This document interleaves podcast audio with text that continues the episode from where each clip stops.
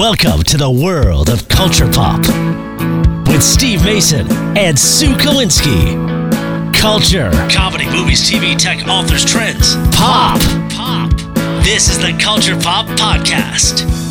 Hey, everybody, welcome to the Culture Pop Podcast. I'm Steve Mason along with Sue Kalinsky. Sue, we are recording this on a Monday morning, April the 5th, and neither one of us does our best work at this time of day.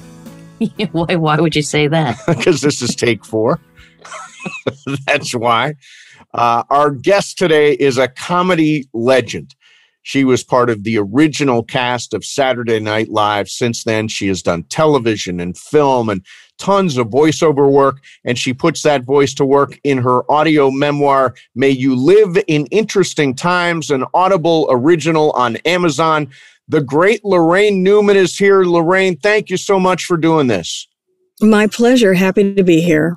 So I'm curious, why did you decide to do an Audible memoir as opposed to a more traditional one?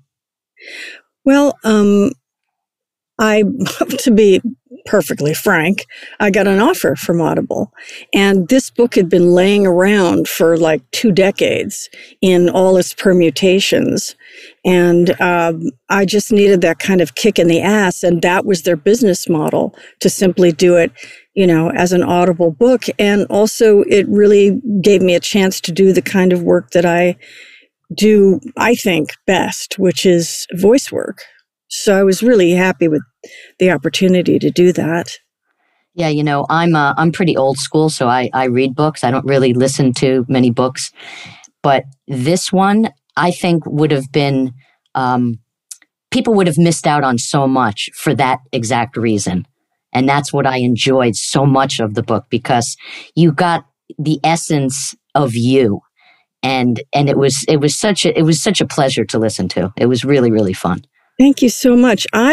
I, you know, I mean, I shouldn't be saying this, but I prefer to read books too because my mind wanders. I can listen to a podcast because if your attention drops out, it's not crucial. But with a book, it's a problem. So for me, it's better to read a book. So, uh, when did you first, as a little girl, realize that you were funny? You know, I never thought I was funny. My twin brother was the funny one. And um, he was like, I mean, you guys are too young to know this cartoon character, but Gerald McBoing Boing, he was a character who couldn't talk, but he could make any sound, any sound. And my brother was kind of like that, but he could also impersonate people. I mean, not impersonate, do impressions of people and really accurate ones. I mean, and of course, the the gold standard of you know, praise would be to make my dad cry because he's laughing so hard. So, you know, I knew that I was attracted to comedy, but I never, you know, I never really saw myself as being funny. I, I, I kind of had to work at it, you know, to craft it. So, who were your who were your early comedy influences growing up? Eve Arden, um, Madeline Kahn, and Richard Pryor. Those are the holy trinity for me uh, because they cover all bases, really. Eve Arden was a comedic actress. Madeline Kahn was a comedic actress that did characters that were so specific and unique to her. And Richard Pryor was a stand up that also did characters and storytelling. So these three people kind of covered all the bases for me. So, how did Saturday Night Live start for you? Well, um, I drove cross country. Uh, well, actually, I was in the Groundlings. Lorne Michaels saw me there and hired me for a Lily Tomlin special. And then he came again when he was hired to do SNL and hired me from that show, from the Groundlings. And so I didn't really know I was auditioning, which nobody likes to hear because I understand that the audition process now is a complete gauntlet. Um, I don't know if I would have survived that. But um, drove cross country with my boyfriend in his car with everything I had packed in the car, uh, including my written material and uh, costumes. And the car was stolen three days after I was there. So that was kind of a, a rough, you know, landing, so to speak, in terms of, you know, trying to perform my characters for the writers because Lorne was the only person who knew what I did. And um, that was kind of a, a surreal experience auditioning pretty much for the writers, even though I already had the job. You know, the first time I saw the show, um, it was the first year, and I was at a friend's house and we were getting ready to go out. So the TV was on in the background, but, you know, and I knew nothing about, you know, because I don't really remember, you know, back then, you know, seeing trailers for new shows or reading about it. You just didn't, you know, a show just came on TV and it was like, oh, look what's here. So at some time during while we were getting ready, I just happened to look at the TV and there was a commercial on. And um, but it was so odd. and I don't, re- I think it was a serial parody. I don't remember because I know The Quarry came, I think, the, the next year. You know, uh, I'll tell you what it was. It was a parody of, it was a parody of Swedish movies. And it was me and Tom Schiller, who is one of the writers on our show. And we're walking through Central Park. And, you know, he says, Jag älskar dig, jag tror. And I, you know, say, uh, jag inte säkert jag vet vad kärlek I don't know what love is. And it, it's just, um, and then they go on, I go on to say, you know, there's this show on Saturday on NBC. It's a comedy variety show. And then at the end, um, he says something like, why are we speaking Swedish? We're from Brooklyn. And I say, beats me, Tony, in, in Swedish. All of it's in Swedish with subtitles. And that was the one and only trailer for the show that's so kind of weird and obscure and strange and all that. It's like that promo could only be for Saturday Night Live, right? Yeah, I agree. Yeah. I I've since I've been doing a lot of press for the book, I've come to realize that our show really could be defined as alt comedy. You know, there certainly had been a lot of sketch shows before us, but it didn't really represent what would now be considered alt comedy.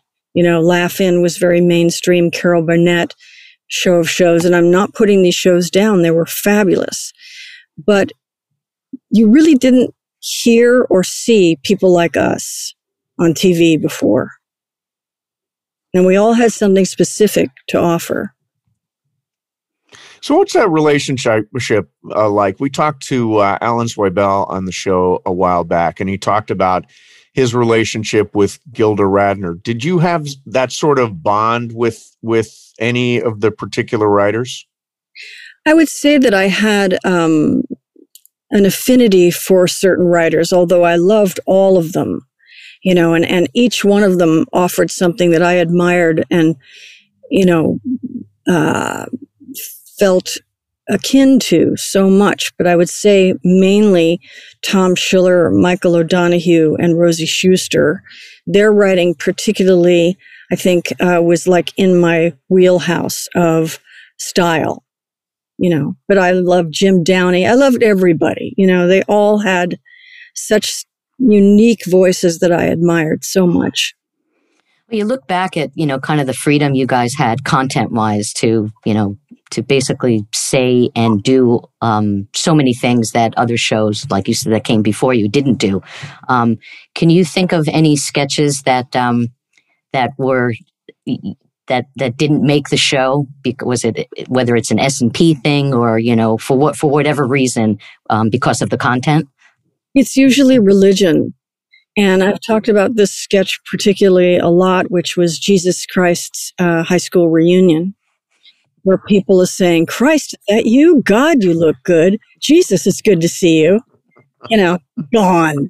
No, forget it. You know, uh, that's one sketch I remember very clearly. It was like, oh, darn it. what uh, what's the first sketch you remember just sort of breaking through and becoming sort of the the zeitgeist of everything. The way a sketch will break out now. What was the first one that was sort of broke out beyond your normal sort of Saturday night at eleven thirty crowd? You know, no one's ever asked me that, and I think it's hard to have a perspective on that when you're in the show. Um, I think that that would have to be defined by an audience rather than a person who is there. I don't know. I know that the first year, you know, people started saying lines to us that we'd said the night before on Sundays if we were walking around the, you know, on the street. But I couldn't tell you which sketch might have been that breakout sketch that made us really the place to watch, you know, the place to be, the water cooler show. Do you have a uh, a favorite all time sketch that you did? Um, I, I like a lot of the ensemble sketches, um, and I talk about them. You know, um, Lifer Follies, which is the production of Gigi in a maximum security prison, uh, and the Beatnik sketch with Steve Martin, and it just lets everybody in the cast shine in the way that they do. And uh, I, it's taken me a long time to come to the one that was my favorite. I've been asked that so much, but yeah, the Beatnik sketch, Plato's Cave, is definitely my favorite sketch. So you got to work with. I mean, you mentioned sort of the the trinity of of comic heroes that that you followed. Richard Pryor was one of them. He was an early guest host. What was it like for you to work with Richard Pryor at that at that point? It was uh, beyond anything I ever expected to happen. I had met him when I was 14. Um, my sister was friends with him. And when he came to LA to perform at the Troubadour, which, if you don't know the Troubadour, it's like small, it's intimate. And um, the whole family came to see him. I was about 14. And uh, so that when he came to host the show, I, I said, uh, I don't know if you remember me, but I'm Tracy Newman's little sister. And his face just lit up, you know, because it was a connection, someone he knew. And I had a great time with him. I mean, I had been making these homemade soups and I kept them in a thermos and he asked to taste it one day. And then every day I made him a different soup. You know, that was my big, wonderful, one of the greatest things in my life that I was able to feed Richard Pryor a different soup every day of the week he came to work with us. So the 40th anniversary um, special, you went back and um, and and did a sketch, the Californians, um, mm-hmm. and and in your in your book, you talk about um, something that you decided not to say. Um, would is that something that you would have said, you know, back in the day when you were doing the show? And and talk about um, tell tell us the story because I think it's it's really fun. Well, when I learned we were doing a 40th anniversary show, I didn't know if they were doing sketches, but I called Lorne and I said, Look, you know, I don't know if you're doing sketches, but if you do the Californians, I think it would be great if Sherry, the stewardess, the Valley Girl character, would be in it as like the matriarch, because every soap opera has a matriarch. And he's, you know, I, I didn't think it would happen, but Fred Armisen contacted me and we ended up writing in my kitchen in LA for like three days, and nothing that we wrote was used, but I broke down the Valley dialect for him. You know, like uh, ing endings were pronounced EEN, like I'm going or I'm talking, uh, and contractions were very different, you know, or, or words like probably, because it has a glottal L, would be probably and really and um, contractions like wouldn't be wouldn't and shouldn't be shouldn't and couldn't was uh, couldn't.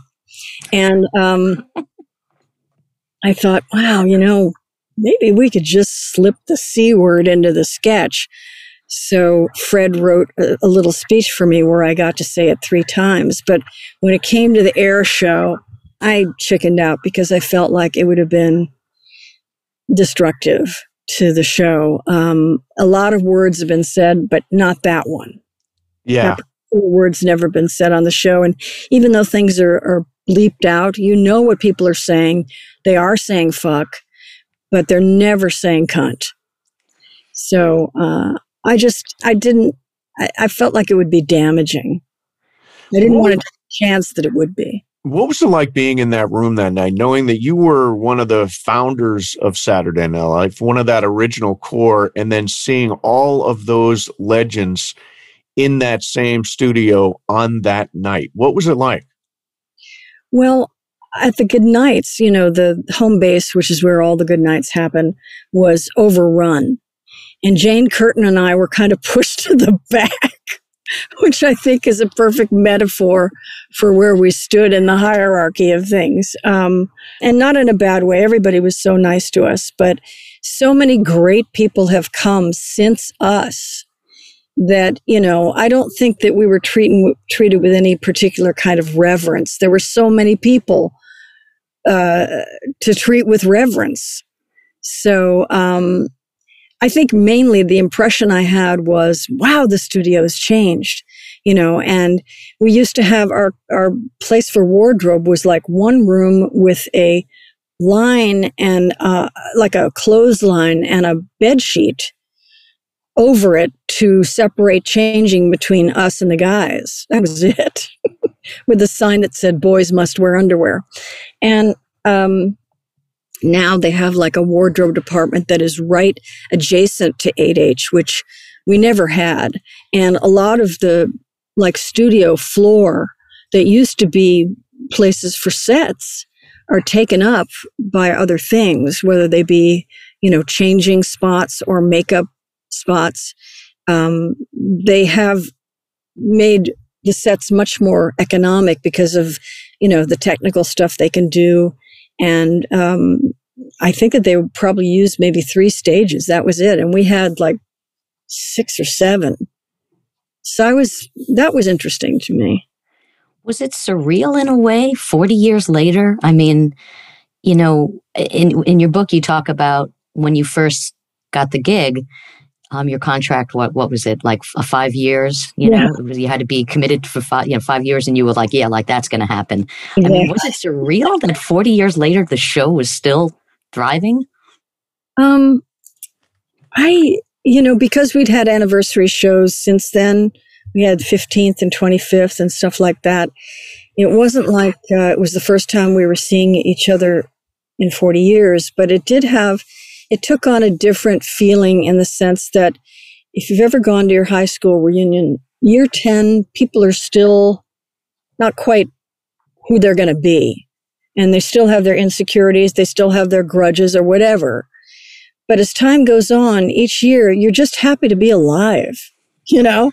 And these people knew you when you were young. They're probably the last people that did because, you know, at our age, our parents are gone. And, you know, um, these people knew us when we were young and worked with us and, and experienced this incredible thing when we were all young. And that I think engenders a certain kind of affection that's very unique. There's this idea, and it's kind of supported by what you uh, talk about in the book. Um, you talk about your uh, your drug problem that you had during this era, um, it, and and it has this idea that sort of those early di- early days of SNL were were wild, uh, they that they were as as wild as ha- have been advertised. Is that true? Well, first of all, you have to understand that people don't just start taking drugs when they're on a hit show. They usually have a predisposition to it. I had been using drugs since I was 13, you know, so it just meant more access and more money. And I think during the actual show and rehearsal, people were pretty responsible it was afterwards, you know, with like the blues bar um, and the after party, things like that. I mean, I can't say other than my own experience of what went on. But from our perspective, it wasn't necessarily wild. It was the way we were.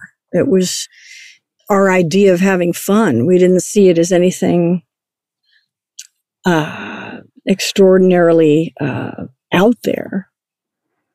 Yeah, I think the drug thing, because you know, I, I started doing stand up late in the in late seventies. So in the eighties, during that boom, um, everybody was getting high. I mean, you know, people people were getting paid in cocaine, you know, from some clubs, and and there there, there were many many times where you'd get off stage and an audience member would come over to you and say, uh, "Hey, you want to do some coke?" you know, and some of us were idiots and would go with them. You know, people we didn't know riding some stranger's car, but that was just the time. Yeah, right. right?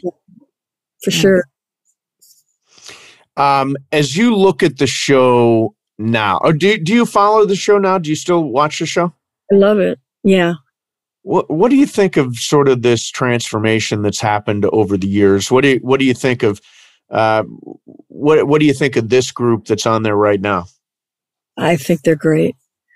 You know, I all through the years they've had great writers and casts. That's why I think it's endured.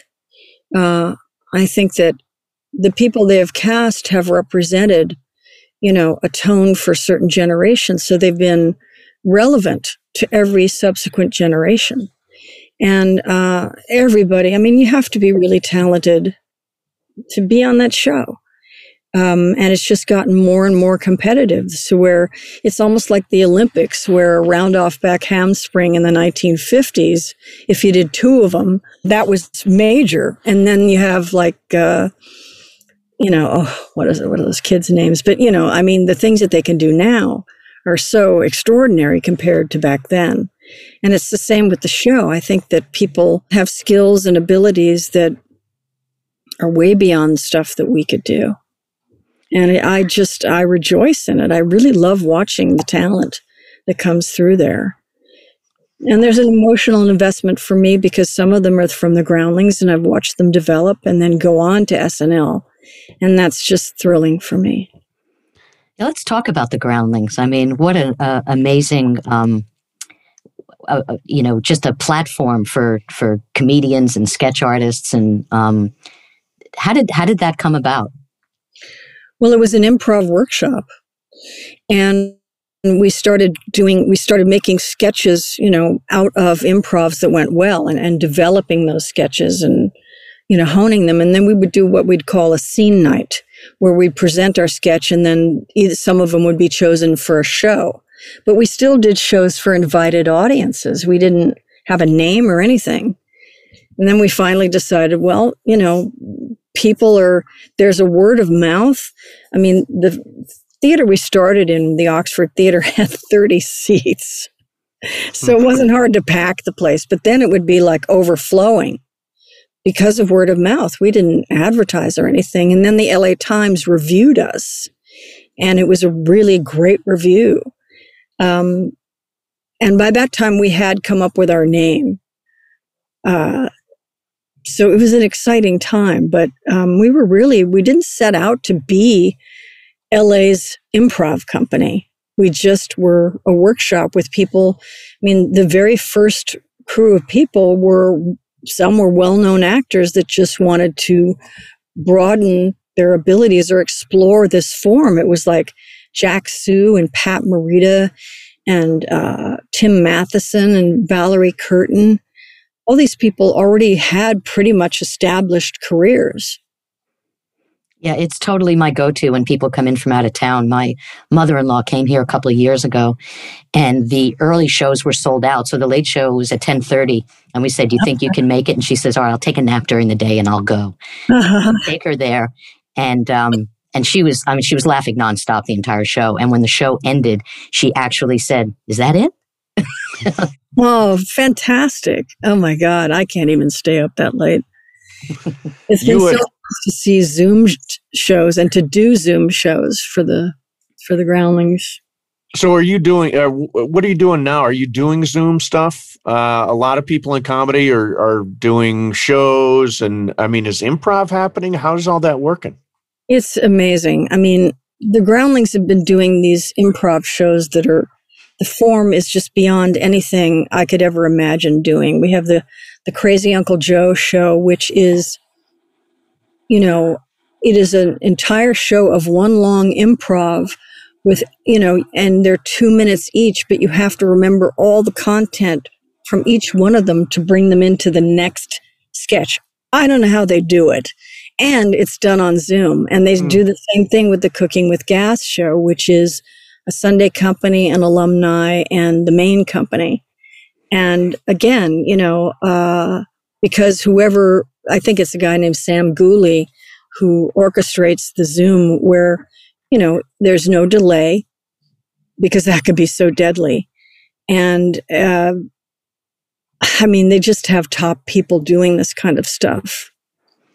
And the chat is a chat, which all this comes from the audience suggestions one thing that I, I, love so much about the the show is uh, the band. When did the band get introduced? Because they are amazing. On SNL. No, the band at the Groundlings Theater. Oh yeah, Willie Etra. I don't know the name of the the the new musical director, but all the people that do this kind of work, it is such a specific talent. You know, the committee has theirs. The comedy store had someone there that did that. We do, you know, and through the years, we've just had extraordinary people. Um, and it went from, I think when I was there, we just had a bass player. Hmm. a guy Richard Levine who played a an acoustic stand up bass, um, but it certainly wasn't like the uh, the other character in a sketch, which is what it has become today. You know. Did you um ha- have you gone back like well before the pandemic? Did did you go back and and uh, join the cast and do guest appearances? Every once in a while. I mean, I when I was in the Groundlings, I did character monologues. So I I wasn't really comfortable doing improv. I, I was always good at like adding information to keep the sketch going forward, to keep the improv going forward, but I wasn't didn't really feel like I was funny. And I all these people around me could like create jokes and I just couldn't do that. So yeah, I, I have done shows off and on and I I did a podcast uh, that I created with a girl named Emily Fleming called Eating in Front of the TV and uh, we did that live for the Groundlings as a fundraiser. And we've been doing all sorts of shows. We did uh, a show called The Shit Show, when it's basically things my parents don't know. And it was, I think it was me, uh, Jillian Bell, Michael Hitchcock, um, Michaela Watkins, um, Stephanie Courtney, just amazing people. We all just talked about like embarrassing situations that happened to us. And that was like last week, I think. And then there was a woman's panel of alumni talking about the early days of the Groundlings. There's all sorts of shows that the Groundlings are doing on Zoom. So you had a big audition in the early 80s for what I think is Martin Scorsese's great underrated uh, masterpiece, which is King of Comedy. You tell the story in the book. Describe sort of going through that process. Well, um, I had known Martin Scorsese when I was uh, still way before SNL. Um, my boyfriend, Michael, was an artist and he lived very close to this diner called Duke's, this coffee shop. And so we ate there every morning and it was family style seating. So, I mean, the people that were coming through there were not necessarily famous yet, but they became famous. It's like we became friends with Martin Scorsese and he invited us to a screening of his movie. He hadn't put the music on it yet, yet, but it was Mean Streets. Mm. And, you know, I was friends with this guy named Don Simpson, who was a writer from Alaska, and he eventually became, you know, uh, Jerry Bruckheimer's producing partner yeah. of many, you know, iconic movies. But again, you know, we all knew these people. I knew these people in their beginning stages. And having known Martin Scorsese all these years later, it was important to me to do a good job when I auditioned for King of Comedy. But, you know, after reading the script, I realized that I did not have the acting chops or the temperament to be that exposed. Oh, you know, um, but I went ahead anyway, and, and it was just, um, oh, it was a shit show. You know, um, I was watching myself from the corner of the room, and that's never good. Mm-hmm. And um, feeling like I could read everybody's mind, that's never good. And just basically dying a rat's death during the actual audition. Agony. Does auditioning ever get easier? No, it doesn't. No. It uh, that's why I love voiceover. It for some reason for me I, I'm so much more comfortable off camera. And I don't know why, but it just, it's better for me. I think because I realize what my limitations are and I don't want to be busted. and yeah. if people see me, they can see, well, that's not very believable, is it? You know? because oftentimes I don't know what to do with material. And I think that just comes from doing my own material. I'm never going to write something I don't know how to do. And, and quite frequently, you know, I read stuff and it's like, I don't know what to do with this. And I think that's a basic requisite for actors to be able to know what to do with other people's material. So I just, you know, every once in a while, like the, the most recent on camera thing I did was Los Espookys for HBO. And it was because the writer wrote the character with me in mind. She was a vain bitch. And uh, I knew how to do that. Um, but basically, you know, I'm so much more comfortable in voiceovers. So auditions for voiceovers are not hard in the sense that you're not like in fear the way you are, or I am full on panic attack if it's an on camera audition. Yeah. Yeah. Well, listen, uh, strongly recommend the book. It is uh, uh, the audio memoir, May You Live in Interesting Times. Uh, it is available on Audible. And uh, Laraine, it is such a pleasure to meet you. Thank you so much for doing this. Thank you for inviting me. I really appreciate it. This was fun. All right, there you have it. Laraine Newman, who honestly goes down in history uh, because she is one of those first couple of pioneers on Saturday Night Live. Yeah, I'm just classic. You know, you look at some of the sketches from back in the day, you know, Coneheads, um, you know, her Sherry character, you know, her Valley Girl, which is hysterical. Yeah. Um, and it's just you you watch it today and it's is equally as funny. It still holds up. So much of it still holds up. Yeah. Yeah. So uh, anyway, that was very cool. If you want to listen to that, it is available on Audible and strong recommend. It's cool. You're right about that. It is cool that she's the one that is telling, delivering the stories through that. What are you waving at? My husband came in whistling. Oh, well, nothing wrong expect, with that. No, nothing, nothing wrong with that. I just didn't expect him to come home so early. So I'm, ooh, what did he catch me do? he, he's just caught me doing the podcast. so Sue, I want to ask you. I always try to ask you something weird after uh, after a show. Mm-hmm. Today, no exception. Uh, professional exorcist Father Ralph Keaton claims he has fought evil spirits as well as seeing a woman burst into flames. Yeah. He tells something called Hull Live that some cases are a lot more frightening. He recalls a house in Scarborough, Connecticut, with a presence that was pure evil. I noticed uh, this form, he says. It was like a demon. I get a sense like static electricity, which tingles and shocks. Uh, he says he was called to the house. Uh, there were knives in the kitchen that stood on their points and began spinning. Uh, and ultimately, a woman actually burst into flames. Sue, where do you stand on exorcism? Well, I want to ask this guy um, eat LSD much? so you're not buying this at all? I don't, I don't buy that stuff. You saw The Exorcist, right? I did. Scariest friggin' movie of all time for me. As a Catholic in particular, for me, it's I think all this hmm. stuff is different if you're a Catholic. Okay, for a Jew, not so much. The scariest part of that movie for me, yeah, because all of the Regan stuff with the pea soup and you know the crazy, oh, all that stuff is her insane. head turning around. That really didn't scare me that much. What scared me the most is when Ellen Burstyn was hearing noises up in the attic, and she went up there to see what it was that scared me more than anything else. Yeah. Because I it, it, just the way it was shot and you didn't know what you were going to see.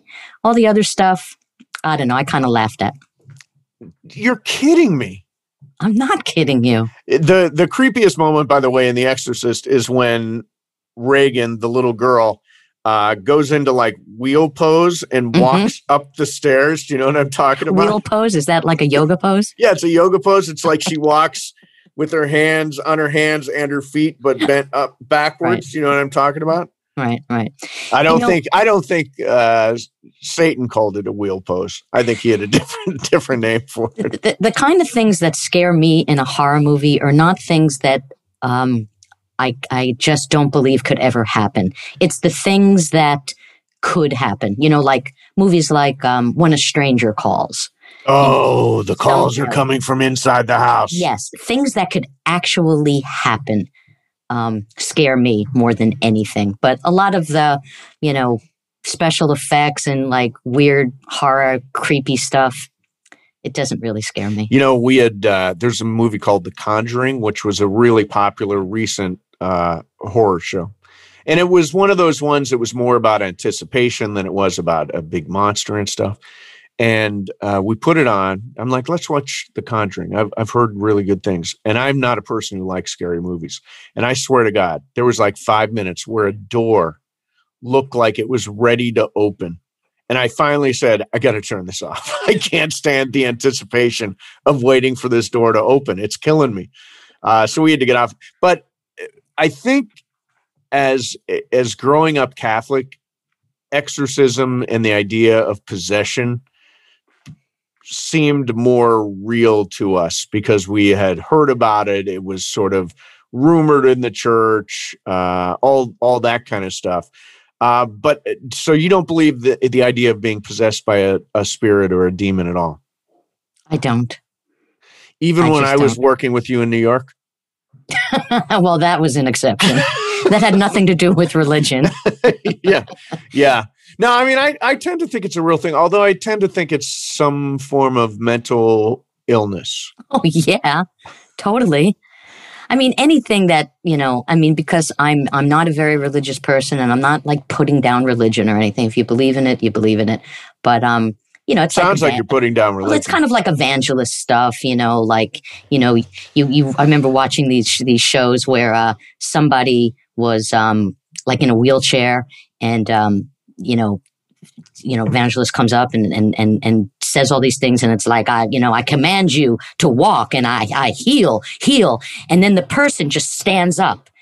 See, and, it works. You know, but it's, it's, it's like, and nobody in the room is like, wow, that was like incredible that this person can, can just walk you know just just like that because he commanded it to happen and it's all such bullshit you know, the guy. How do you know, how do you know the person couldn't there walk? There was nothing wrong with this person. So you're saying it was a to- it was total fakery?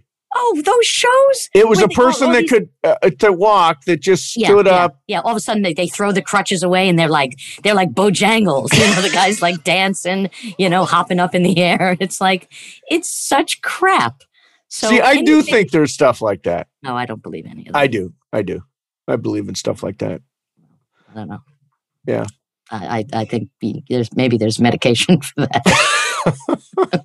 Chances are I'm on it. All right. Uh, ladies and gentlemen, this show is made possible by our friend Jacob Emrani at the law offices of Jacob Emrani. Now, we've got listeners literally all over the world. Uh, Sue, we've got a really big pod of listeners. They come in pods in in Australia, a big pod of them in Australia.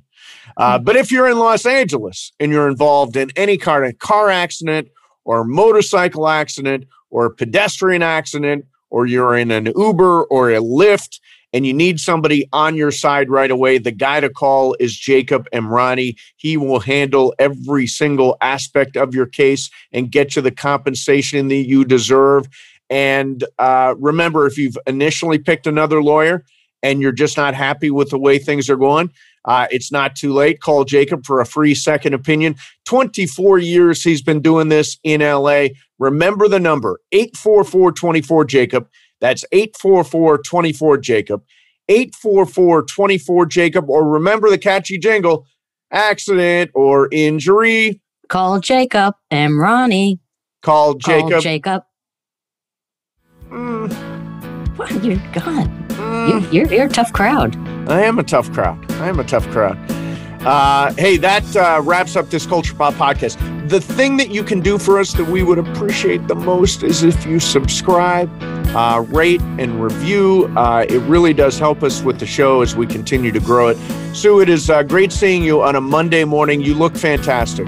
Well, thank you, Steve. Uh, did that especially for you. Thank you. Thank you. and we'll see you next time on the Culture Pop Podcast.